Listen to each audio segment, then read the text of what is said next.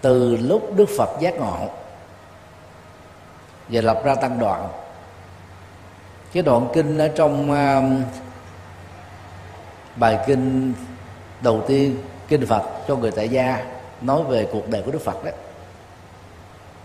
Mà ngay ngày uh, lễ cạo đầu xuất gia chúng ta có cơ hội đọc qua.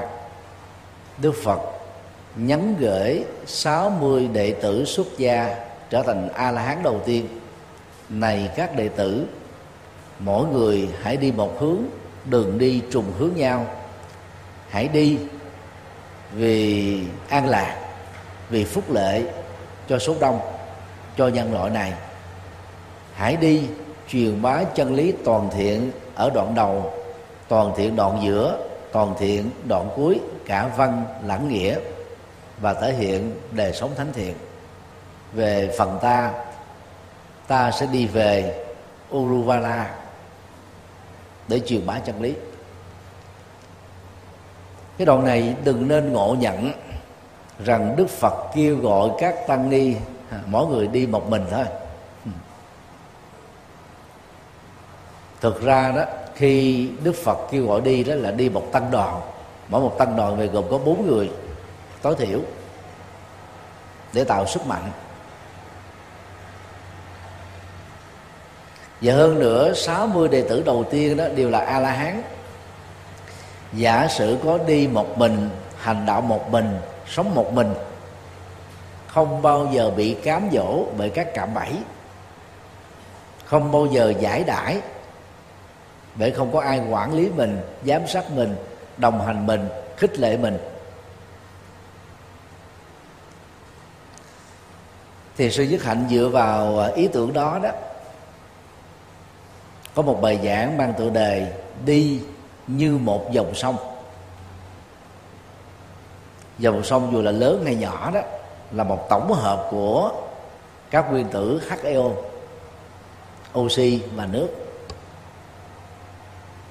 Nhìn từ xa chúng ta thấy giống như một dải sông, nhưng mà khi phân tích từ góc độ vật lý đó và sự kết nối, hàng tỷ tỷ tỷ tỷ các giọt nước gộp lại. Mà đi với một dòng sông á, thì mới có sức mạnh. Còn á, đi từng giọt nước á, ở nắng trưa hè từng giọt bốc khói không vững chãi được.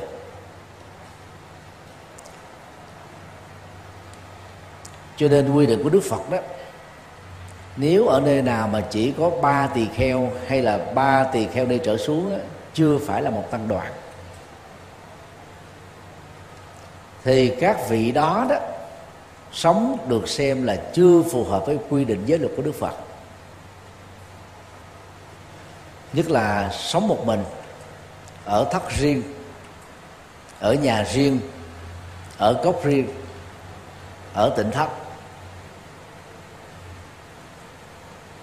Lý do là khi chúng ta sống một mình, không có người nhắc nhở, không có người đồng tu, không có người khích lệ, không có người chỉ dẫn đó chúng ta dễ rơi vào giải đãi và dễ sống theo cá tính của mình. Và do vậy giàu có xuất gia khó lòng đạt được những sự tiến bộ về tâm linh. Những người có thói quen sống một mình đó trước nhất đó, là khó tính.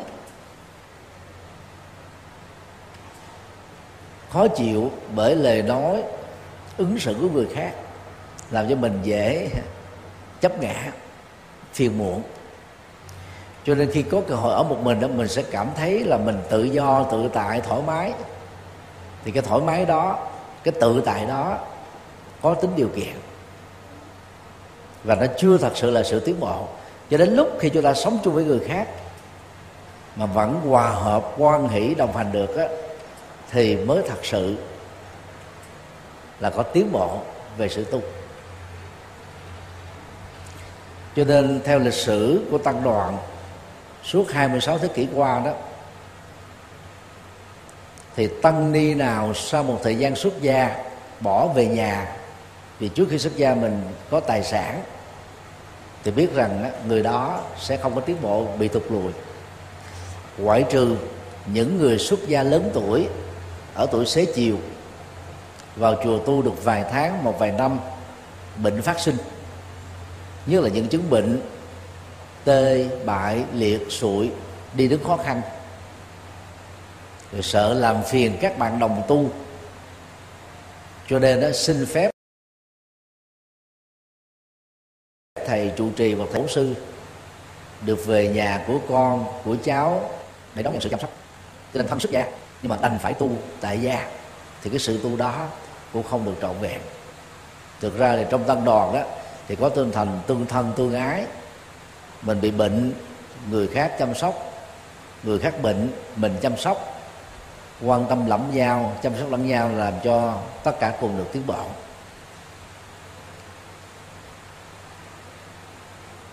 Đức Phật cũng lập ra một cái truyền thống tâm linh mới. Dầu trước khi xuất gia có là đại gia, triệu phú hay tỷ phú. Khi đi xuất gia thì phải trở thành vô sản. Các tài sản đó có thể phân chia cho người thân có thể bố thí cúng dường và các người tu theo hướng dẫn của Đức Phật. Thì mỗi buổi sáng đi vào các làng xóm mỗi ngày đi một hướng, không đi trùng hướng, trở lại. Lấy cái cớ giúp cho người tại gia gieo duyên cúng dường một buổi ăn. Phật và các tân sĩ đó có cơ hội chia sẻ pháp thoại, giúp cho nhiều người bừng sáng chân lý, giác ngộ cuộc đời, hiểu rõ bản thân, buông bỏ chấp mắt, sống đời hữu ích trở nên giá trị. Thì bằng cách đó đó đạo phật đã được quảng bá lan rộng ảnh hưởng rất là nhanh chóng ở trong cộng đồng. Ngày nay đó khi tăng đoàn ổn định theo cái thiết chế tự viện thì hầu như đó, các tăng ni trở nên rất thụ động. Không đi giảng kinh thuyết pháp chỉ ngồi ở chùa tự tu thôi chờ phật tử đến mà khi phật tử đến cũng không có khóa tu, không có thuyết giảng, không có tổ chức các cái sự kiện quan trọng để đưa phật pháp và sự hành trì vào. Cho nên phật tử đi một thời gian cảm thấy chán, vì ở nhà chánh điện của những người giàu có cũng trang nghiêm đâu thua kém gì chánh điện ở chùa. Đến chùa phải học được cái gì đó hay hơn, có giá trị hơn. Và đây là lý do tại sao ngày nay đó tăng ni đó, tốt nghiệp. Trình độ Phật học cao đẳng cử nhân, thạc sĩ, tiến sĩ, nhiều hơn những thầy trước mà làm đạo, hiệu quả là không cao. Vì tinh thần dấn thân không có. Lý tưởng phụng sự chưa nhiều. Đào luyện về lý tưởng là rất là khó. Bởi vì những cái hạt giống ích kỷ, những hạt giống an phận thủ thường những hạt giống vô cảm khi mình còn là người tại gia đó, nó có sẵn như là các cỏ dại có quan. Hôm qua ai tham gia? Gần 200 người cùng tham gia làm vườn trong chánh niệm thì thấy rõ. Cỏ đây có ai trồng đâu. Mấy tháng đắng nó chết rụi hết trơn. Mưa xuống hai ba cơn là nó mọc lên xanh rờn. Phải cùi cụi. Không bón phân, không tưới nước, không chăm sóc, không thuốc gì hết đó. nó vẫn sống dai, sống dài, sống khỏe thì các hạt giống đề nó cũng vậy.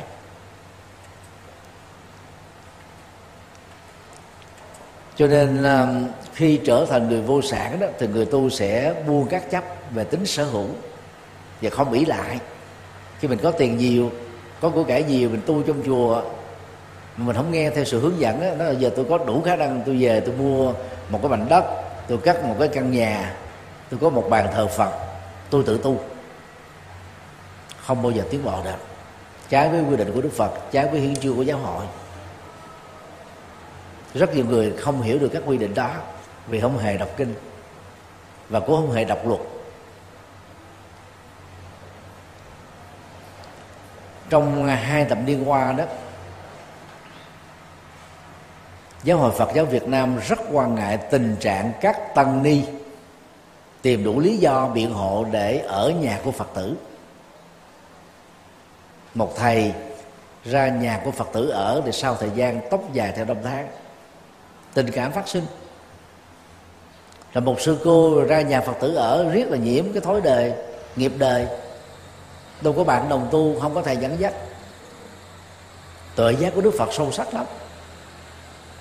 Cho nên khi thiết lập tăng đoàn từ ngày đầu tiên đức phật đã có những quy định là phải sống trong tăng đoàn, sinh hoạt trong tăng đoàn, hòa hợp trong tăng đoàn để cùng tiến vào học, để cùng phụng sự.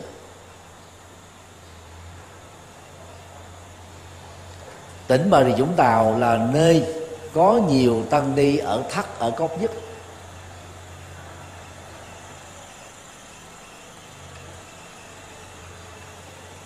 Vào ở trong tăng đoàn thì có những cái quy định khắc khe để giúp cho người tu được tiến bộ bây giờ mình không có đi vào trong cái khuôn phép đó, thì có nghĩa là cá tánh mình đó, nó không phù hợp với người tu. Người tu là phải dễ dễ dễ hướng dẫn, dễ huấn luyện, dễ thực tập, và phải vượt qua được cái tôi của mình. Cho nên các bậc tổ đức lại nhắc nhở rất rõ, tăng ly chúng tăng tàng chứ tăng ở đầu á, hoặc là ni, hoặc là thầy mà là một cá thể. Chỉ chúng ở đây đó là tập thể hay là tăng đoàn hay là ni đoàn. Còn chữ tăng tàn á, thì cái vị tăng đó hay vị đi đó sẽ bị tàn bại hay lụng bại, cái là xa sút giới hạnh xa sút sự tu. Mà ngược lại thì tăng trưởng nghiệp đề, nghiệp phạm cho nên um, các giới tử khi mình là tham dự khóa tu xuất gia bảy ngày mình cũng phải xác định rõ, sau này nếu mình đi tu luôn giàu có tài sản của cải gì đi nữa, khi đi tu để lại hết sau lưng. Để mình không có dướng kẹt vào tính sở hữu nhà cửa ở riêng, phải vào một ngôi chùa ở thì mới tiến bộ được. Còn bằng không, đề tu quan phí.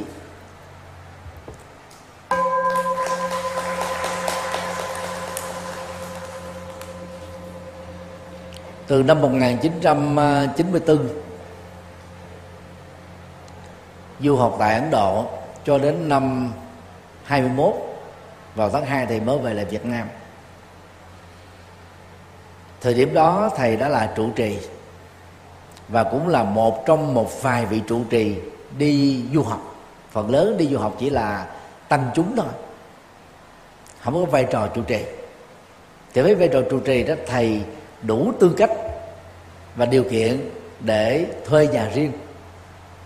Nhưng mà thầy không làm thế. Đăng ký xin cho bằng được để ở ký túc xá. Mà ký túc xá thì một phòng phải ở hai người. Và thầy làm việc đó cho đến lúc thầy về Việt Nam. Mình thì khi mình ở chung với người khác, mình có cơ hội học được cái văn hóa của nước khác ở chung với mình. Thì mình tương tác mỗi ngày. Và cái đó cũng là cách để giữ mình. Khi ở mình một mình á thì mình sẽ khác với khi mình có mặt của quần chúng. Còn lúc nào cũng có người xung quanh chúng ta đó, thì chúng ta sẽ tu tốt hơn. Điều hai nhận thức đã về đã tới. Trong bất cứ một à, tăng đoàn hay là ni đoàn nào dù mạnh cỡ nào lý tưởng cỡ nào vẫn xảy ra các hiện tượng sau một thời gian tu 3 năm 5 năm. Các thành viên ở trong tăng đoàn đó ni đoàn đó sẽ có cảm giác á, bị bảo hòa thỉnh thoảng khởi lên cái sự nhàm chán bởi vì mình tiếp xúc thường xuyên với cái pháp tu đó, cái cách học đó, cách làm đạo đó. Nó có nhiều người ta thích cái mới lạ. Mà cái con đường tâm linh là cái con đường đó, nó gọi là trường kỳ. Nội dung cốt lõi là hoàn thiện trí tuệ đạo đức và thiền định thôi. Nó khác với giải trí. Giải trí thì còn có mới lạ. Bữa nay nghe bài ca này, mai nghe ca khúc khác, mai xem phim này, mốt xem phim khác nay ăn thức ăn này, mai ăn thức ăn khác. Nay mặc bộ đồ này, mai mặc bộ đồ khác. Đó là cái nhu cầu của người đời. Con người xuất gia đó là phải biết an trú, tức là trụ vững lại một chỗ. Thầy có cơ hội tiếp xúc làng mai từ năm 2005 2007 2008 và từ thời điểm đó đến nay đó, tiếp xúc với lãnh đạo của làng mai cũng khá nhiều ở một số sự kiện và tình huống. Thì thầy cũng được á, các thành viên làng mai ở vai trò lãnh đạo chia sẻ với thầy một số thông tin. Đó là những uh, tăng ni phương tây. Xuất gia tu với làm ngay đó thì trung bình 4 năm đến 5 năm là hoàn tục rồi. Tới người phương Tây chưa quen với văn hóa chọn đề độc thân. Cái nhu cầu tự do của họ Nó trở thành là văn hóa nhiều thế hệ rồi. Họ thích cái tự do. Là họ thích cái cái riêng tư Privacy. Cho nên tu trọn một kiếp người Là rất khó. Không phải là không được. Thì hiện nay tại làng mai đó à, sư cô chân đức là một trong những người xuất gia đầu tiên. Là người mỹ cực kỳ giỏi. Giỏi phật học giỏi bali giỏi sanskrit nói tiếng việt như người việt nam. Còn trụ vững từ thời điểm xuất gia năm 91 đến bây giờ còn đại đa số là hoàn tục. Tỷ lệ hoàn tục ở trong làng mai đối với người Việt Nam đó khoảng 15% tỷ lệ hoàn tục đối với các chùa tại Việt Nam á, là 45 đến 55% trung bình sau 5 năm tu. Ở Thái Lan đó, việc đó được xem là hiện tượng xã hội, hiện tượng tăng đoàn một cách rất là bình thường. Người càng học cao, càng tu lâu, khi hoàn tục đó, thì cái vai trò trong gia đình, vai trò trong xã hội, mà nếu họ tham gia chính trị đó, thì vai trò trong chính phủ cũng được cao. Như vậy, những cái giá trị được huấn luyện trong đời sống tu không bị mất đi, không bị bỏ phế, không bị quan uổng sau khi một tu sĩ hoạt tục.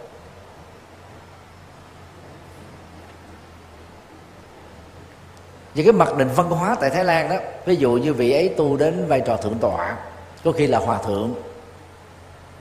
Đến thời điểm đó không muốn tu nữa, hoàn tục.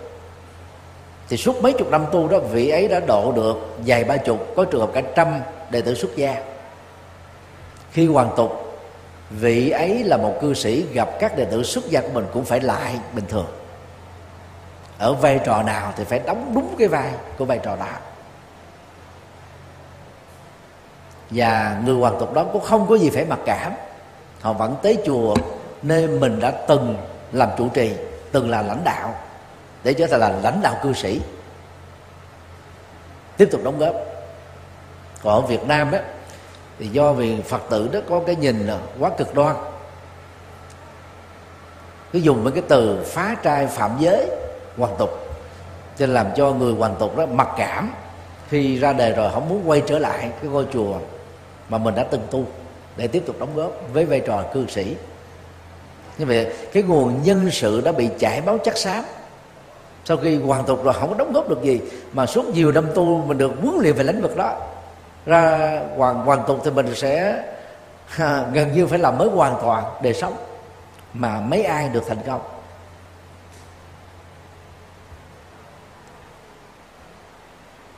Cho nên đó để góp phần giúp cho các thành viên tăng đoàn và đi đoàn, khỏi rời bỏ nơi mình tu, đi qua một nơi khác, khỏi từ bỏ đời sống tu để trở thành người đời thì thiền sư nhất hạnh có cái bài, đã về, đã tới, bây giờ ở đây, vững chãi, thảnh thơi, quay về nương tựa.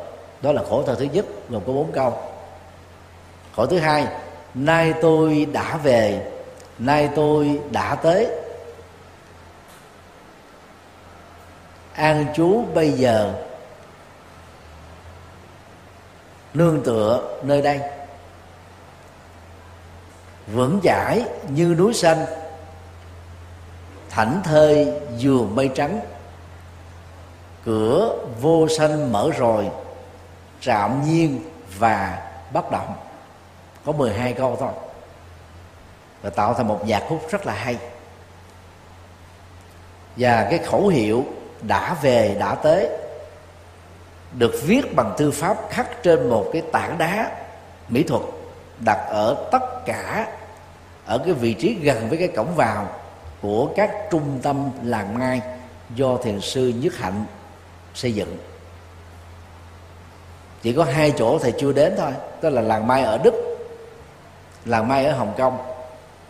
Các trung tâm làng mai còn lại của thiền sĩ hạnh ở trong nước và nước ngoài, thầy đều đã đến tham quan có nơi thì ở lại cả tuần lễ. Như vậy đó, khi mỗi ngày mình tiếp xúc với cái câu thư pháp đã về, đã tới, chúng ta sẽ liên tưởng là tôi đã về đúng nơi, tới đúng chỗ mà mình cần đến, nơi mình cần ở, nơi mình cần tu, nơi mình cần đồng hành với các thành viên tăng đoàn. Nó nhắc mình cái điều đó. Và cái bài nhạc khúc đó được ca bởi tăng đoàn. Tăng sĩ nào của làng ba cũng đều thuộc bài này hết và các tăng sĩ hướng dẫn cho phật tử tham dự khóa tu cùng ca.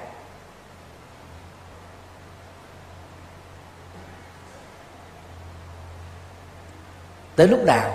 Bây giờ. Tới ở đâu? Tại đây. Cái không gian làng mai. Thế giờ mỗi người cứ liên tưởng nơi mình đang tu á. Tôi đã về, tôi đã tới.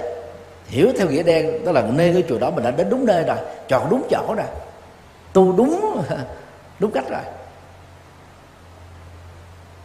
Để phải trải nghiệm cái bây giờ tại đây đó để mình không có mộng tưởng về quá khứ. So sánh cái chùa mình đang ở với cái chùa trước đó.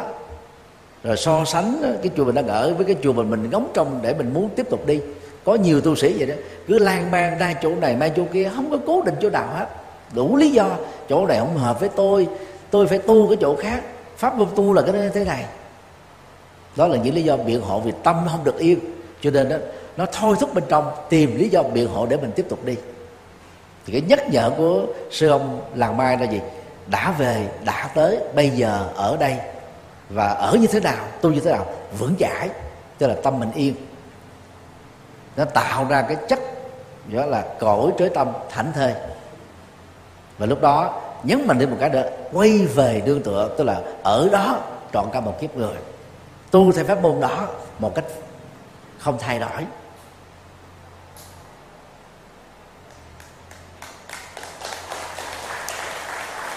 Khổ thơ thứ hai đó nhắc chúng ta, nay tôi đã về, mình không còn phải đi đâu nữa. Đã tới rồi.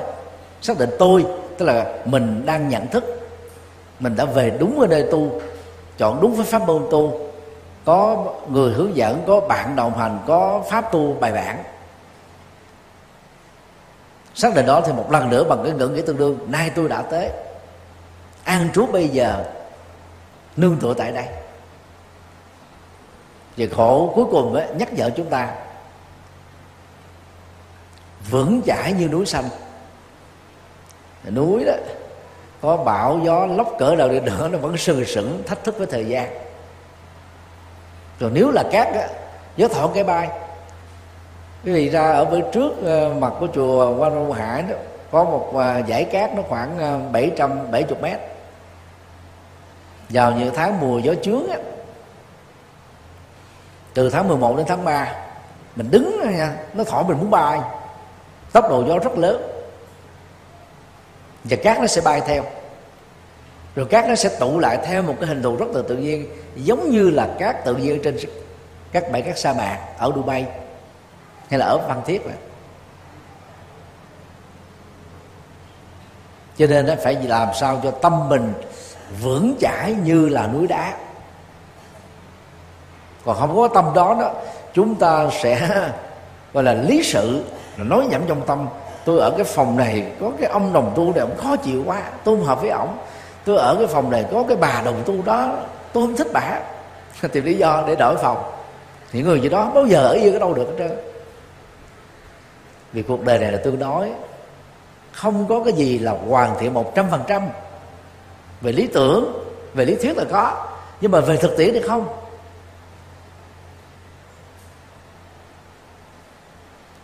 Cho nên đó người tu nào mà vào trong chùa được phân công ở cái phòng nào đó, lên thưa với trụ trì hay là thầy bổn sư, thầy ơi, cho con đổi phòng đi. Thầy ơi, cho con về tòa nhà đi. Là biết rằng cái người này trước sau thì cũng đi chỗ khác ở. Thì cái tâm có vấn đề. Tâm bị động. Tâm chưa vững chãi như là núi xanh. Và khi có được sự vững chãi đó, thì cái hệ quả tốt lành từ việc tu tập là gì? Thảnh thơi dù mây trắng, mây nó không bị trụ ở một chỗ. Chỉ cần có một cái cơn gió thổi ngang qua, mây sẽ bay. Bay theo sức gió, bay theo chiều gió và cái đó nó tượng trưng cái gì? Tự tại, thông dong, không bị dướng kẹt. Chúng ta thử hình dung à, có một ngọn núi với cây xanh, với đá vững vàng. Một đám mây bay ngang qua theo sức gió. Thì gió thình lình ngưng lại, mây hòa quyện ở xung quanh núi. Nếu núi đó lấy mình làm trung tâm, cho mình là quan trọng núi sẽ lý sự rằng mây tại sao mày dám kiếm chuyện với tao? Tại sao mày phủ che lên tao? Mày không biết tao là ai hả? Rất may mắn á, núi không có tâm sự đó suy nghĩ đó ứng xử đó cho nên núi không xem mây là một chúa ngày phật. Và tương tự, mây cũng không lý sự rằng, này anh núi, tại sao anh cản đường tôi? Tôi đang bay. Tôi đang thông dong. Nhưng mà anh chấn ngang nên tôi phải khựng lại. Anh muốn kiếm chuyện à? Do không có tâm trạng ăn miếng trả miếng kiếm chuyện gây sự, cho nên núi và mây có thể hòa hợp cùng một chỗ, tạo ra một bức tranh hòa quyện giữa màu xanh, màu trắng trên một cái không gian lơ lửng giữa trời, rất tuyệt đẹp. Cho nên khi à, chúng ta sống à, trong tăng đoàn hay là ni đoàn, có được tâm vững chãi, có tâm an trú, thì cái sự thảnh thơi thông dong tự tại nó mới diễn ra bằng không nha. Chúng ta sẽ lý sự, ông thầy này, lãnh đạo tôi tôi không phục. Đi sư này, lãnh đạo tôi tôi không kính. Hoặc là mình đó được thầy của mình giới thiệu đi đến nương tựa vào một vị thầy khác ông thầy này không bằng thầy tôi tôi không phục. Sư cô này không bằng thầy tôi tôi không kính. Cái tâm trạng đó là tâm trạng nổi loạn. Do thiếu tu, do ngã mạn do cống cao, do cá tính xấu. Và cuối cùng đó, cái tăng đoàn đó đi đoàn đó sẽ bị tan rã. Bởi lối suy nghĩ đó, bởi lối sống đó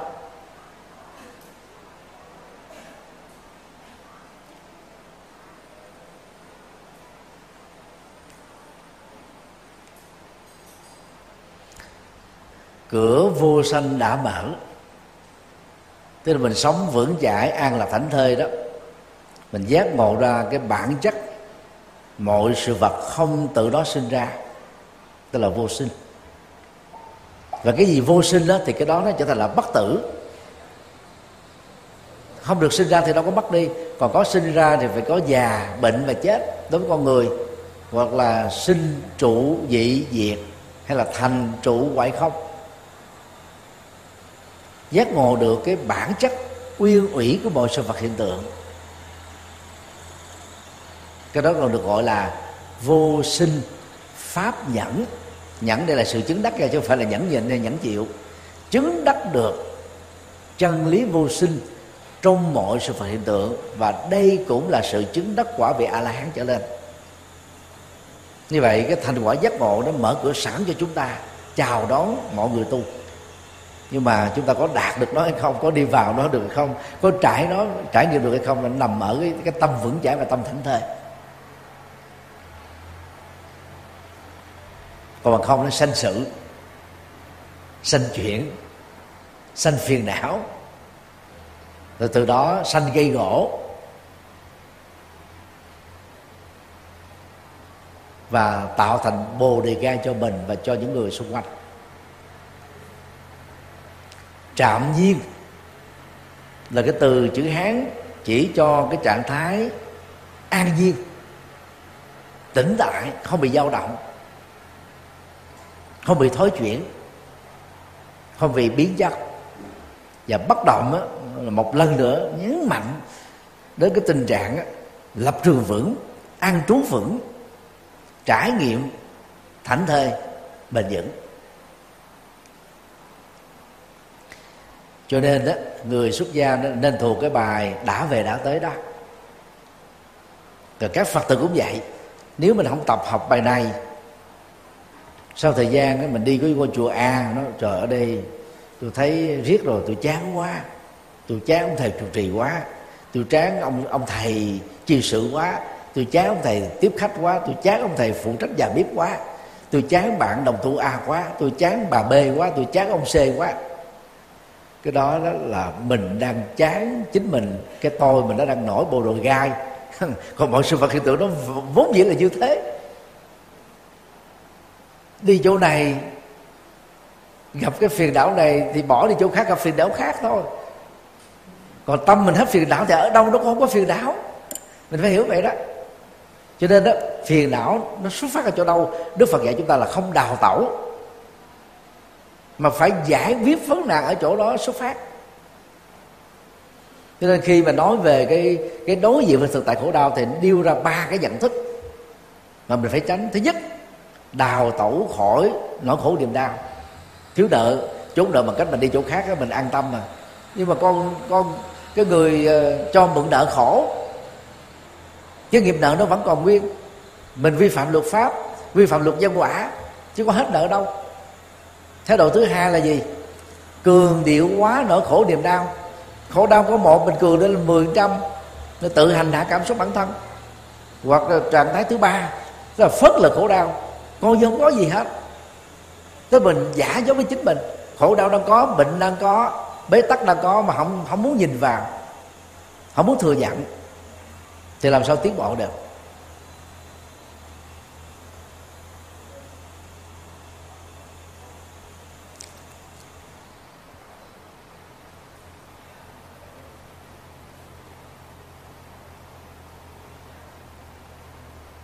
Và người nào từ lúc mới đi chùa, chọn một ngôi chùa a, một vị thầy a, một sư cô a, cho đến nhắm mắt liệt khỏi đời, mình vẫn gắn kết với ngôi chùa đó, vị thầy đó, để tham gia các phật sự, để gánh vác các phật sự. Đó là người vững chãi. Còn sau một thời gian á, chẳng những đi, còn suối người khác đi. Chẳng những đi và suối người khác đi mà còn nói xấu nói thị phi nói tào lao. Mà bản thân mình thì chưa chắc đã tốt. Cái tình trạng đó gây nhũng nhiễu phiền não rất là nhiều nơi.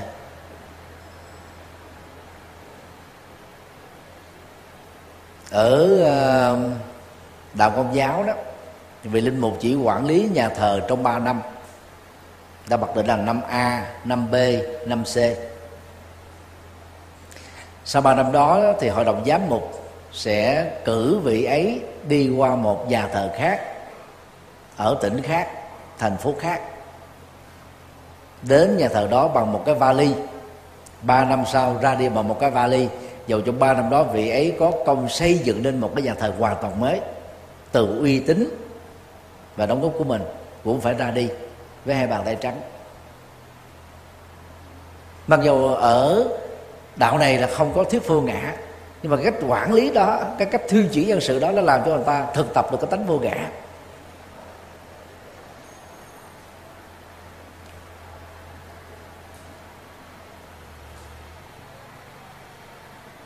Và phật ờ, và tín đồ của đạo này đó, ở khu vực nhà thờ nào thì sinh hoạt với nhà thờ đó. chứ ta không có đi lung tung như phật tử của mình.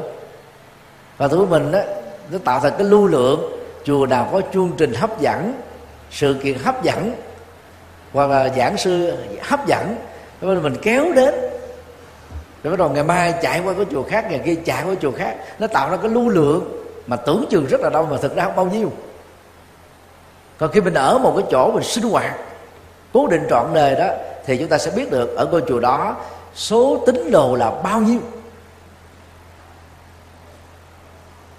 Cho nên thống kê dân số phật tử không bao giờ chính xác được bởi cái lưu lượng này. Mà lưu lượng về bản chất là do tâm không an trú. Cái điều quan trọng ở trong phật giáo á, là trong đi đứng nằm ngồi chúng ta đều vững chãi. Cho nên khi ngồi đó thì thuật cử bằng chữ hán sử dụng tại việt nam và trung hoa nhật bản và bắc triều tiên là gì? An tọa tức là ngồi yên, ngồi vững chãi. Không có dao động tâm, nên không có nhu cầu phải đi. Còn khi mình đang đứng thì gọi là an trụ. Đứng rất là trang nghiêm. Cái này nó rất là phù hợp với văn hóa xếp hạng. Mình đi sau, mình phải đứng sau, chờ đợi cho đến phiên mình. Không có tìm lý do để nhảy lên trước. Còn khi nằm ngủ thì an quạ nằm yên, chứ không có nằm lăn qua, nằm lăn lại. Người tại gia thì làm cái giường chiều rộng mét tám nó gọi là kinh size bed cái giường á kích cỡ của vua. Còn nhỏ hơn là một mét sáu mét tư hoặc là mét hai. Cái giường ở trong chùa quy định á bề ngang chỉ có chín tấc thôi. Đủ để phủ một cái mền căn bản để người tu ngủ không có lăn. Người ngủ lăn á là cái cái thân mình dao động. Mà thân dao động á, thì tâm nó không được bình yên thì cái việc tu tiến bộ về giới hạnh nó sẽ không cao.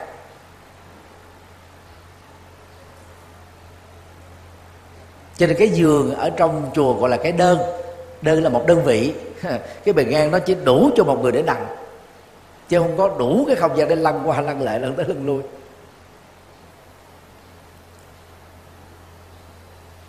Do đó các phật tử cũng cần phải thực tập đã về, đã thế còn đi đi hoài, đi mãi. Giống như ờ, ca từ trong bài ca của ờ, nhạc sĩ trịnh công sơn đó. Rồi không đi tới đâu. Có đi qua ấn độ, đi qua thái lan, đi qua miến điện, đi qua tích lan, đi bất cứ nơi nào trên quả địa cầu này. Việc tu căn bản vẫn là hoàn thiện trí tuệ, hoàn thiện đạo đức, hoàn thiện thiền định. Mà thiền định đó là thiền thiền chỉ để đạt được định, thiền quán để mở trí tuệ không có khác. Nhưng mà người không an trú thì tìm đủ lý do đi biện hộ. Tôi sẽ không đi ngôi chùa này nữa vì chỗ này tu sơ cơ quá, tôi phải đi ngôi chùa khác.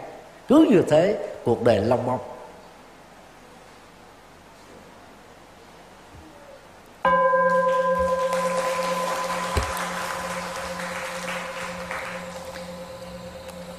Điều ba, hòa hợp trong tăng đoàn, ni đoàn. Bài kinh số 20 trong kinh Phật cho người tại gia. Thầy tuyển chọn về phiên dịch. Nằm ở trang 321 bài kinh này đó kể là một cái câu chuyện về kỹ năng sống hòa hợp. Giữa các thành viên tăng đoàn. Mà cụ thể đó là có ba thầy tu. Ba thầy tu này đó tâm đầu ý hợp với nhau, cho nên không có cãi vã, không nhấn mạnh sự khác biệt không có sự bất đồng. Không có tranh chấp nhau. Sống còn hơn là anh em ruột. Do đó đôi lúc đó, họ chỉ cần ra những cái dấu hiệu thôi. Là người a ra dấu hiệu thì hai người b hiểu. Không cần phải nói nữa. Mà càng nói nhiều chừng nào có nghĩa là không hiểu nhau. Càng không hiểu nhau càng nói thì càng cãi. Mà càng cãi thì càng xa nhau càng tạo ra một cái khoảng cách tâm lý rồi sau đó là khoảng cách vật lý. Cho nên đó, khi bất đồng mà nói nhiều thì dẫn đến đổ vỡ.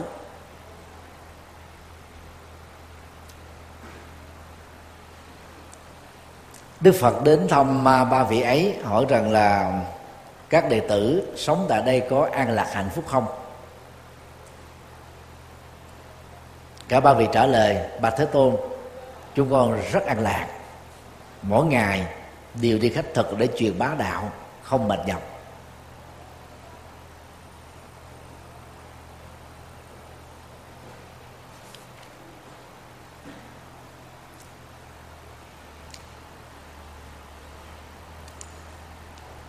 Đức Phật mới hỏi là bằng cách tu nào mà các đệ tử đạt được sự hòa thuận tăng đoàn để sống an lạc vậy? Cả ba trả lời, bạch thế tôn chúng con tâm niệm rằng, thật có ích cho ta đạt nhiều lệ lạc nếu ta hòa hợp với các đồng tu. Nhận thức này rất là quan trọng. Có nhiều người cá tánh mạnh là tôi không cần phải hòa với sư huynh, sư em, sư chị, hoặc là những người cùng ngang hàng với mình. Mỗi một người là một thế giới riêng thì cái tôi đó nó trở thành là gai góc, làm phiền cho mình và làm phiền cho người xung quanh. Do vậy, đối với đồng tu, từ thân, từ miệng, từ tâm ý, trước mặt hay sau lưng, việc lớn, việc nhỏ, chúng con rất hài hòa, rất hợp tác, làm lễ cho nhau. Người tu mà không làm được như thế này là mình tệ hơn người đời các anh chị em ruột ở những gia đình, gia giáo, có người mẹ chu toàn về giáo dục nhân cách cho con em đó. Thì anh chị em họ đùm bọc lẫn nhau, một người thành công, tạo điều kiện giúp cho anh chị em ở trong nhà cũng thành công tương đương hoặc là cao hơn mình. Ở chùa chúng ta có nhiều gia đình như thế. Trong ban lãnh đạo quỹ đạo phật ngày nay cũng vậy. Có những gia đình gặp thầy họ cũng tâm sự như vậy đó nhờ cái phước của người cha người mẹ dẫn dắt từ nhỏ. Cho anh chị đem hòa hợp đoàn kết với nhau. Cả ba tiếp tục kể bà thế tôn, không ai bảo ai, chúng con đều ứng xử, bỏ tâm của mình qua một bên, sống thuận tâm của người khác. Tức là bỏ cái tôi của mình ra. Khi mình bỏ cái tôi mình ra đó, thì cái khác biệt của người khác đối với mình nó không còn một trở ngại nữa còn mình giữ cái tâm của mình, cho mình là đúng, mình là cao, mình là hay, mình là số một, mọi người phải theo mình. Thì tự động mất cái cống cao nó chi phối mình đạo ngay cho nên mình sẽ rất khó chịu, không đồng ý người này, không hài lòng với người kia, dẫn đến tranh cãi với người đó mình lý sự ở trong tâm bằng cách nói nhẩm đọc thoại, hoặc mình lý sự bằng lời, mình cãi lại, mình chống lại. Thì phản đối. Cả ba nói tiếp, thân của chúng con mặc dù khác nhau, nhưng tâm chúng con là một bà thôi. Ba thân thì có ba chiều cao, mập ốm khác nhau, màu da khác nhau, hình thù khác nhau, bởi gen di truyền của cha mẹ ông bà trong huyết thống đó. Nhưng mà tâm của ba người chỉ là một. Ta hiểu nhau đến thế. Thì tu phải có tiến bộ đó. Còn mình đó, cao ngạo tự ái tự hào tự đại thì mình không muốn hiểu người khác. Mình bất chấp. Phải cho mình là quan trọng. Tôi là đệ tử của thầy này tôi phải có cái quyền thừa kế. Người khác không phải là đệ tử không được quyền thừa kế. Tôi là thầy, sư huynh lớn tôi là chị cả lớn.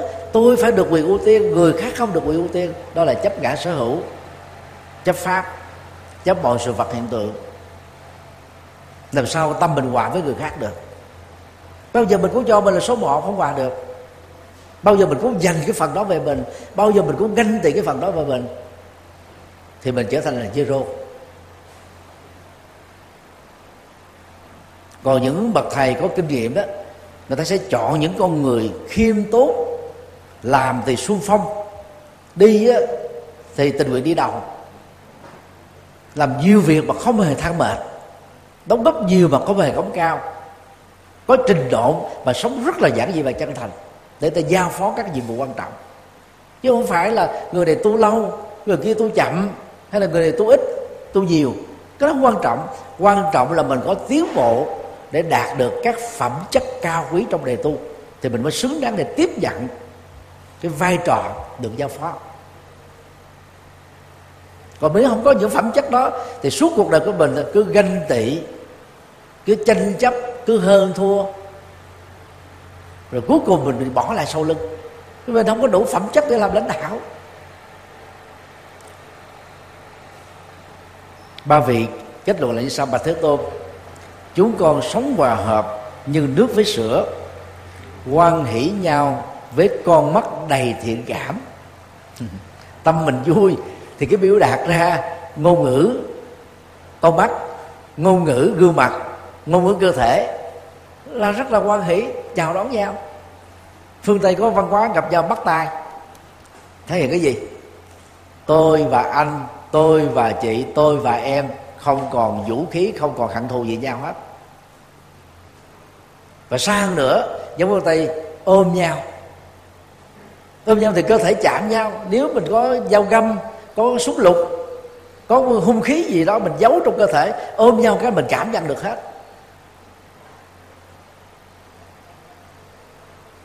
Còn văn hóa của phật giáo là chấp tay. Chấp tay phải sát hai lòng bàn tay lại thì đâu có giữ cái vũ khí gì trong đây được. Cũng là cái cách thân thiện, quan hỷ, hòa hợp với con mắt trái tim và nhận thức thiện cảm.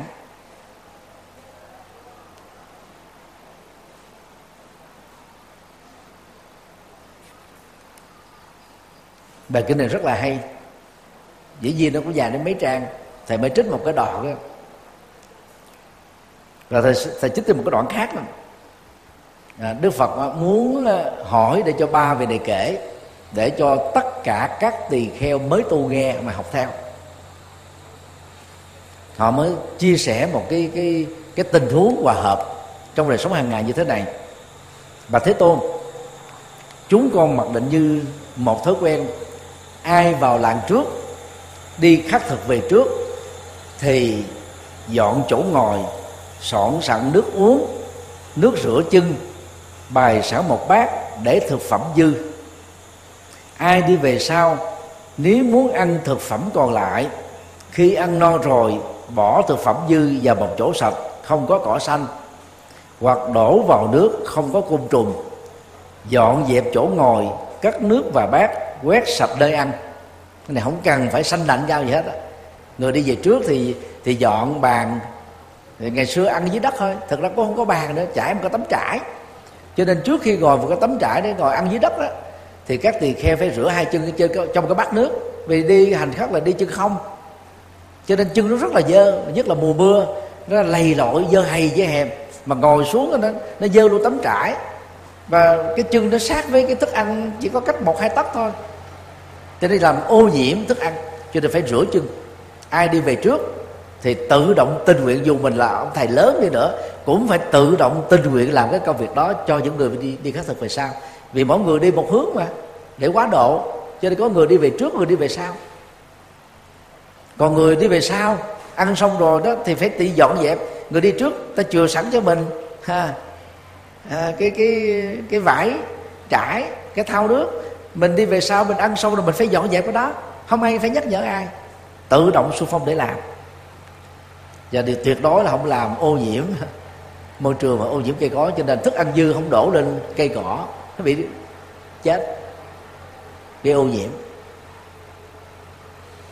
Tương tự, nếu ai nhận nước uống, nước rửa, nước nhà vệ sinh đã dùng hết sạch, thì có bổn phận châm nước cho đầy không để yêu cầu. Mình dùng nước chung. Nước đó hết thì mình rót vào cho người sau được uống. Vào nhà vệ sinh nhà tắm mình tắm hết nước mình phải mở vòi đầy xong rồi mình mới tắt mình đi ra. Còn có nhiều người rất là ha, vô duyên. Vô mình xài sạch sình xanh. Rồi đi ra không thèm mở nước lại người đi vô phải đi mở lại.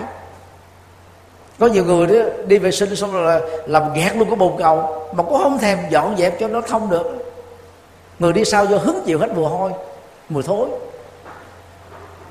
Đó là những người rất ích kỷ, thiếu ý thức.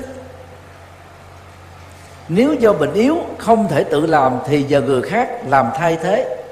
Trong những ngày qua, chúng con đã sống không ai phiền ai, không gây một tiếng động. Cứ năm ngày một, chúng con dành trọn một đêm đàm đạo, tâm sự chúng con suốt ngày nhiệt tâm tinh tấn trong sự hòa hợp với nhiều an vui. Đó là cái kinh nghiệm sống hòa hợp trong tăng đoàn của ba vị thầy tu được đức phật tán dương và kêu gọi các bạn đồng tu khác học theo. Thiền sư nhất hạnh dựa vào cái câu chuyện này. Trong khóa tu có pháp đàm mỗi pháp đàm gồm cái nhóm 10, 20, 30 người chia sẻ những cái gút mắt của mình, nỗi khổ, niềm đau, bế tắc. Rồi tất cả cùng chia sẻ giải pháp. Và có một thầy và một sư cô vững vững chãi, lắng nghe hết và đúc kết lại. Nếu như những chia sẻ đó quá hay rồi thì không cần phải nói thêm. Còn nếu chia sẻ đó chưa trọn vẹn, chưa đầy đủ, thì nhấn thêm, tập trung thêm, mở thêm ra một vài cái gợi ý cho người ta học. Nên cái pháp đàm đó, nó làm cho cái nhóm ngồi đó gắn kết với nhau thì ba vị tỳ kheo này cứ năm ngày một lần là dành cho pháp đàn để chia sẻ lúc mình đi hành đạo lúc đi hành khất có gặp cái trở ngại gì hay không có phiền não gì hay không có bế tắc gì mà không tự mình giải quyết được hay không. Thì trong cái đàm đạo đó đó thì sư hành gọi là à, là là cái cơ hội để tháo mở và giúp đỡ lẫn nhau. Khái niệm của làng mai gọi là pháp đàm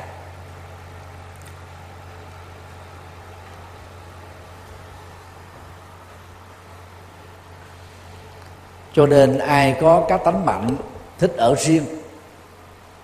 Hoặc là ở đâu thời gian người ta mời mình đi, và mình tìm lý do để đi, thì biết rằng tâm phiền não của mình nhiều, nghiệp phiền não của mình nhiều. Tâm chưa ân trụ, tâm chưa vững chãi, tâm chưa thảnh thơi. Do đó, phải nỗ lực khắc phục và vượt qua.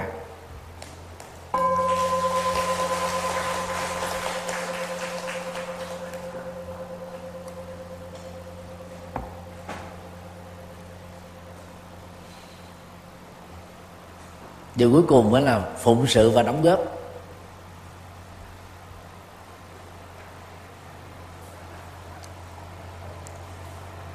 Vào à, năm Đức Phật được à, 41 tuổi 6 năm sau khi 5 năm sau khi ngài giác ngộ, Đức Phật đã quyết định quay trở về Kavalavastu nơi ngài đã có 29 năm sống trong hoàng cung với tư cách là thái tử.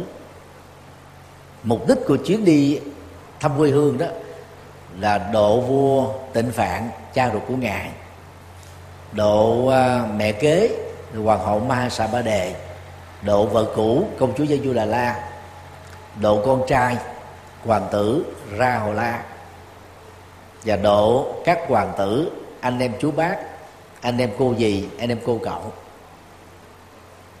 Và chuyến về đó thành công mỹ mãn.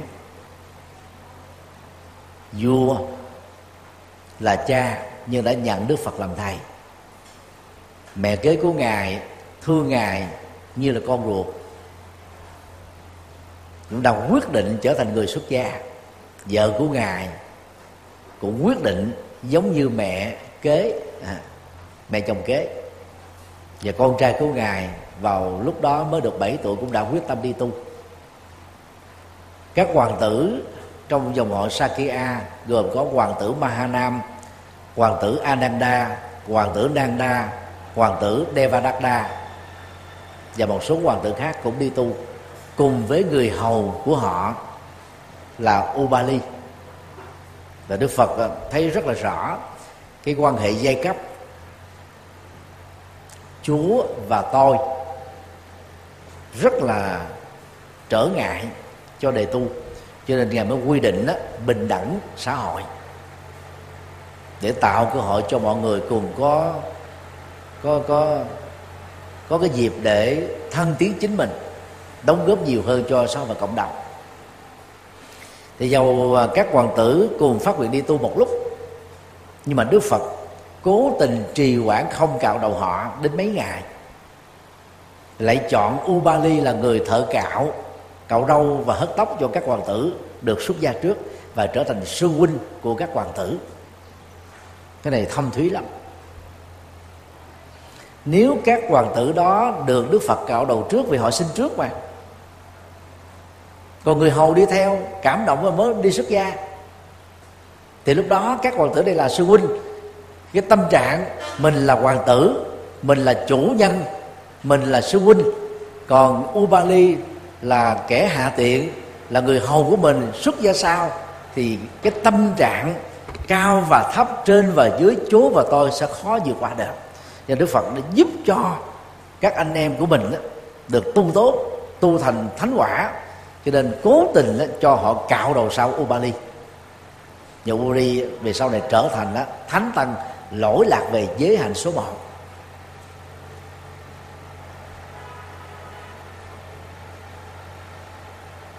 Cũng cùng tiếp nhận một nguồn chân lý từ Đức Phật. Các hoàng tử khác đều chứng thánh quả là hán riêng đề bà đạt đa là sa ngã vì tâm cống cao. Khi còn là hoàng tử với nhau đó, thì đề bà đạt đa luôn luôn muốn chứng minh là tài giỏi hơn sĩ đạt tha gotama tức là đức phật còn là thế tử đó. Rồi khi đức phật giác ngộ thì ông để đức phật. Ông nhận đức phật làm thầy là cái chuyện ngoại lệ. Vì ông là kinh địch mà. Ông là đối thủ của đức phật. Ông nghĩ ông là đối thủ còn đức phật theo không không có xem ai là đối thủ của mình.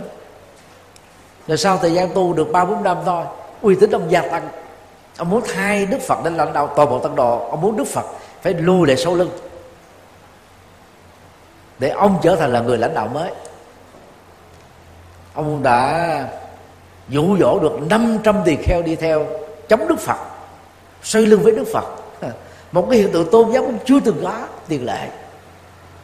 Người cuối cùng á, hối hận khi nhận ra được sai lầm thì lúc đó ông đã bị bệnh rồi.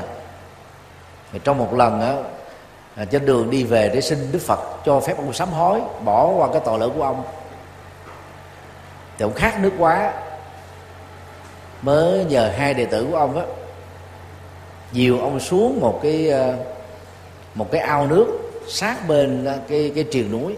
Mà lúc đó là động đất làm đá lăn xuống và chôn ông chết tại chỗ. Thì trong kinh pháp hoa đó, có mô tả một đoạn rất là cảm động. Đức phật khi nghe tin này lập tức có mặt ở tại hiện trường và phó chúc cho ông thành phật ở trong tương lai nếu mà nói theo người đời đó, thì đề bà đạt đa dư là kẻ thù của đức phật. Kẻ chống đối đức phật, làm cho đức phật giảm uy tín. Anh em anh em họ, ông phải là vai anh của đức phật. Trong huyết thống, nhận đức phật làm thầy, chống đối đức phật ra mặt, làm cho đức phật mất mặt chứ không phải đơn giản đâu. Mặc dù đức phật không có xem ông là kẻ thù, và đó cũng là cách mà đức phật tha thứ cho ông phó chúc cho ông thành phật trong tương lai. Vì khi mình chuyển nghiệp rồi đó, thì nghiệp xấu đó có cơ hội được khép lại, được chuyển hóa, được làm mới. Mặc dù không được làm mới kiếp này, nhưng mà kiếp sau đó, khi ông sanh ra, ông là một người sẽ rất là chân chính. Vì ông hối hận mà, mới chết. Thì cái tâm trạng đó nó làm cho ông ấy sẽ chuyển nghiệp khi được tái sinh. Và bằng cái tinh thần tinh tấn ở kiếp sau đó, và nhiều kiếp nữa, ông sẽ có thể trở thành phật cho nên là cũng một nguồn chân lý, cũng một sự hướng dẫn, cũng một cái lý tưởng được đức phật truyền trao có người thì chứng quả thánh nhân a la hán có người đó thì phải tái sanh đến bảy lần, có người phải tái sanh một lần. Có người thì vẫn tiếp tục là phàm phu, có người trớt quất luôn. Gần bên phật mà không tiếp nhận được bất cái gì, chẳng hạn như là sa nặc người à, cận kề với đức phật mấy chục năm ở hoàng cung, sau này cũng đi tu, làm đệ tử đức phật. Nhưng mà ổng là quậy nát luôn. Ông không giữ giới gì hết trơn, đi đâu cũng phá giới. Đi đâu cũng nghịch ngợm. Với tuệ giác và đẳng cấp như đức phật mà độ sa nặc cũng không xong được. Bởi vì cái cá tánh đó nó làm cho người đó bị trở ngại. Không chịu lắng nghe, không chịu học hỏi, không chịu phấn đấu, không chịu tinh tấn, rồi sao mà chuyển nghiệp được? Cái đó đức phật gọi là gì? Không thể độ những người không có duyên. Khi còn là thái tử sa nặc á, là người hầu đức phật nói gì ông nghe cái đó. Khi đức phật làm thầy đức phật chỉ nói để khích lệ cái tầng tỉnh tỉnh thức tinh thần tự kỷ luật tinh thần tự giác ngộ. Nhưng mà người không có cái phẩm chất đó thì đâu có tự kỷ luật được. Cho nên ông bị tuột hậu về tâm linh tuột hậu về đạo đức tuột hậu về sau lưng so với các bạn đồng tu. Mặc dù cũng tu, tu cùng một thời điểm. Thì trong giáo hội hiện đại này cũng vậy. Cũng cùng học một trường học một thầy có người thì phấn đấu làm rất nhiều việc có người không làm việc gì hết đó. thì phải phải là thì xúc phạm tăng ni. Có nhiều tăng ni đó. Có ba bốn bằng cấp. Để treo kỷ niệm cho vui không làm việc phật sự gì hết. Lễ cho ai. Còn có nhiều người xa nào về việc học nay học cái này, mai học cái kia. Cái gì cũng học, mà không học được cái gì, không xong được cái gì. Chỉ đi khoe thôi. Tôi biết tiếng anh, tôi biết tiếng hoa, tôi biết tiếng pháp, tôi biết tiếng bali. Nhưng mà biết đó để làm gì? Không có giá trị. Giá trị thật của một con người là phụng sự. Đóng góp những điều hữu ích. Có học thì chúng ta sẽ hiểu sâu hơn, làm tốt hơn, bài bản hơn, hệ thống hơn, thành quả cao hơn.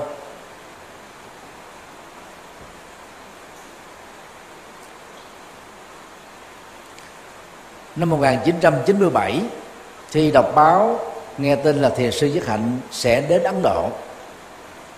Hoàn pháp chuyến đầu tiên. Thì ngay cái ngày phái đoàn có mặt ở phi trường về đến khách sạn là thầy đi theo về đến khách sạn thầy vô gặp cho bằng đường thầy sư Giác Hạnh.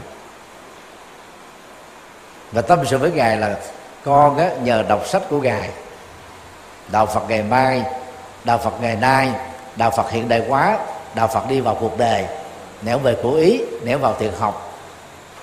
Hay là chuyện ngắn tâm à, tình người với bút hiệu là tâm quán. Và việt nam phật giáo sử luận, cho nên con mới được như ngày hôm nay. Thầy mới xin đó xong nhất hạnh cho phép, các tăng ni đang du học tại ấn độ được gặp riêng mấy tiếng đồng hồ. Xong quan hỷ thì về thì mời hết những người đang ở tại Delhi lúc bấy giờ. Cái buổi gặp gỡ đó thì sư dứt hạnh đã nói một cái điều mà có một vị thầy ở trong nhóm cùng đến đó, sốc toàn tập thì lời dạy của thầy sư đó lúc đó là gì? Các thầy các sư cô đang học để tìm lấy một bằng cấp hoặc thạc sĩ hoặc phó tiến sĩ hoặc tiến sĩ hãy ngừng đi. Hãy bỏ đi. Trở về tu. Tu thật tốt để làm đạo. Thì vị thượng tọa có bằng lúc đó đó, nói như thế này là bạch thiền sư, chúng con đọc sách của thiền sư, biết rõ thiền sư đã từng là người sáng lập đạo vận hạnh. Từ cái trường cao đẳng Phật học ở chùa Pháp Hội, đối diện với Việt Nam Quốc tự. Con đã từng đọc các cái tờ dược báo do thiền sư làm chủ bút. Con đã từng đọc các quyển sách do thiền sư viết để cải cách phật giáo việt nam. Con đã từng biết thiền sư là người đầu tiên học cử nhân văn khoa và kêu gọi các tăng ni học trò của thiền sư tốt nghiệp cử nhân văn khoa. Nhờ đó, họ làm hiệu trưởng trường học bồ đề. Con cũng từng biết thiền sư đi học thạc sĩ tâm lý trị liệu ở trường học Columbia, Hoa Kỳ.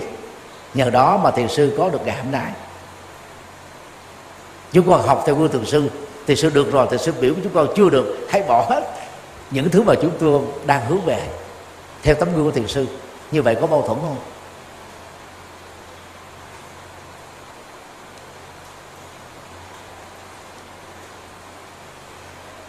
Thì sư với hạnh nó không mâu thuẫn. Nên vì ngài nói vắn tắt thôi. Dĩ nhiên học phật, chúng ta phải học. Nhưng mà học gắn kết với việc tu chỉ có tu mới làm cho chúng ta chịu quá tâm. Còn học á, để tích lũy bằng cấp để chứng minh mình hơn người thì cái học đó đó sẽ trở thành một chúa ngày vật. Không lễ gì cho ai. Kiến thức càng nhiều mà không có tu chấp ngã càng lớn.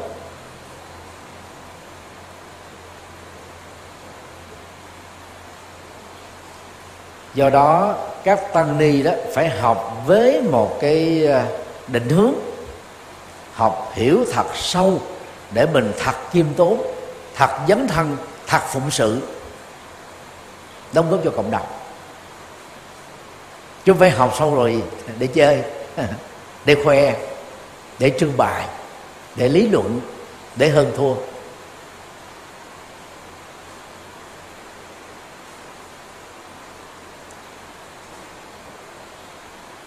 Phần lớn những người à, đến với thiền sư nhất hạnh trước khi đi tu đó đã có bằng cử nhân, thạc sĩ, tiến sĩ, bác sĩ, kỹ sư.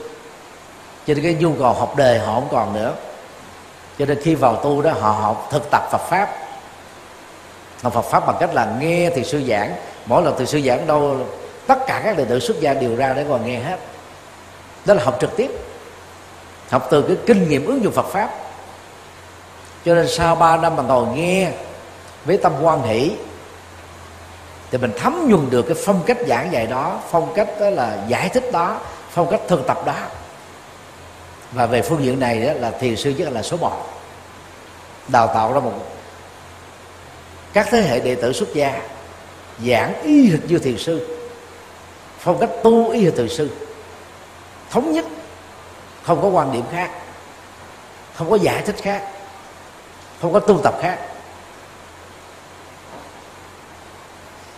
Nên là tính kế thừa rất là cao tính đồng nhất rất là lớn. Còn người nhật bản có phong cách đó, muốn làm lãnh đạo trước nhất các bạn phải học lắng nghe và chấp nhận. Các luật lệ được đặt định ra. Nên người nhật bản có sức mạnh lớn. Trong thế chiến thứ hai đó khi thua đó họ sẵn sàng tử thủ không đầu hàng. Các máy bay chiến đấu của nhật có thể lao vào ống khói của chiến hạm mỹ. Sẵn sàng họ chết để giết chết nhiều kẻ thù. Khi bị bắt là họ tự tử. Họ không khai. Đó là tinh thần tự kỷ luật. Quyền huynh, thế phụ ở trong văn hóa gia đình nhật rất cao. Người anh nói thì em không có cãi. Người ở chính giữa đó thì em muốn không có cãi cha nói thì con cái không có cãi. Họ tuân phục. Người lãnh đạo nói thì cấp dưới không có cãi. Mà lãnh đạo chưa rời khỏi văn phòng, dù hết giờ thì nhân viên cũng không đi về. Văn hóa nhật hay lắm. Trẻ em đến trường học dù là mẫu giáo, đến giờ ra chơi phải đi quét rác, phải lao vệ sinh. Nó tạo thành thói quen từ nhỏ, rất sạch sẽ, rất bài bản rất ngăn nắp văn hóa xếp hàng, tuần tự chờ, không giật dọc, không trộm cắp, họ kỹ nhất là ăn cắp. Tất cả đều là tự huấn luyện mấy cháu à, lên ba, lên bốn, tự đi đến trường. Một tuần lễ đầu thì cha mẹ dẫn đi, ra ngoài ga xe lửa. Chỉ lên cái loại tàu nào, đi đến à, trạm thứ mấy, nhìn vào cái cái cái điện tử nó nhảy để nhìn thấy cái chữ gì thì đến đó phải đi xuống. Từ chỗ đó đi bộ khoảng 10 phút mới đến trường. Các cháu tự đi từ nhỏ sau một tuần lễ được dẫn dắt, ngày thứ tám trở đi là tự đi hết. Rất hay.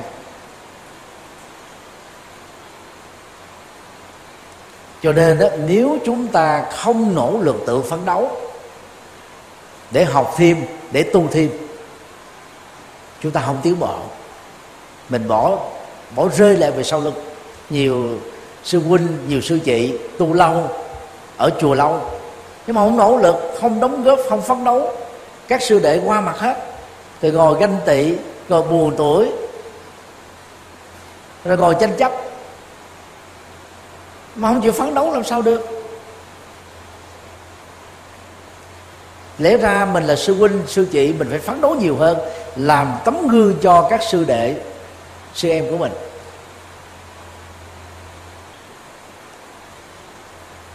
Thì tương tự các phật tử tu à, uh, xuất gia giao duyên lần thứ nhất.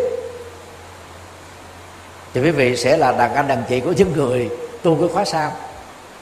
Rồi nếu một vài năm sau quý vị trở lại lần thứ hai thì mình trở thành là gì người đã tu được hai lần người khác tu lần mình trở thành sư huynh sư chị thì mình phải nghiêm túc hơn phải xứng đáng hơn phải chuyển hóa được nhiều hơn, dễ thương hơn, khiêm tốn hơn, chân thành hơn. À. tức là có tiến bộ còn thầy bổn sư của mình dù có thời gian một trăm phần trăm ở bên mình đi nữa, nếu mình không phấn đấu cũng không có tiến bộ ở trong kinh thủ lăng nghiêm đó, có một cái đoạn rất là đáng cho chúng ta suy gẫm tôn giả ananda. Phiên âm hán việt là a nan cho đến lúc đức phật qua đời đó vẫn chưa giác ngộ quả thánh a la hán mặc dầu về trí tuệ ông là số một. Bộ nhớ là số một.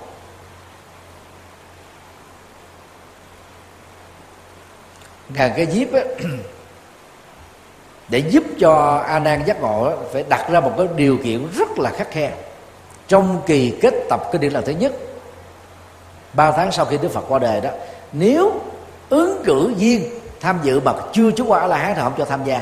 À, trong ba tháng đó Ananda phải nỗ lực tu để chứng quả là hán và cuối cùng mới trùng tiên được kinh điển cho chúng ta nhớ và học được bây giờ. Và trong kinh đông nghiêm ông tâm sự con ngộ nhận rằng con là thư ký riêng của ngài con ở bên cạnh ngài con lắng nghe tất cả bài kinh từ ngài giảng con truyền tụng lại cho bao nhiêu người, thì cái tuần tự thời gian thì con sẽ giác ngộ thôi. Con nên có không phải vội vã gì về cái chuyện tu. Nên cuối cùng vẫn là người phạm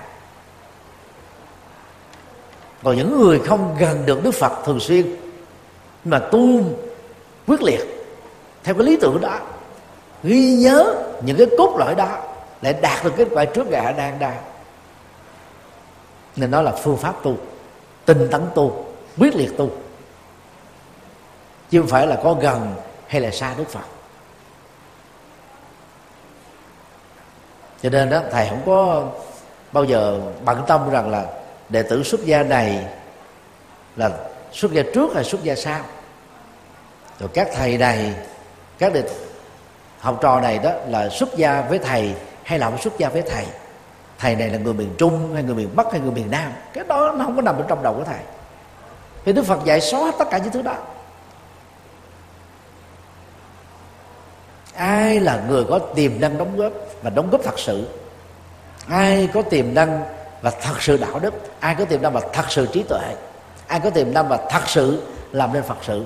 Người đó xứng đáng để được truyền trao những vai trò quan trọng. Còn mình không xứng đáng mà cứ ganh tị hoài là mình khổ, mình làm người khác khổ.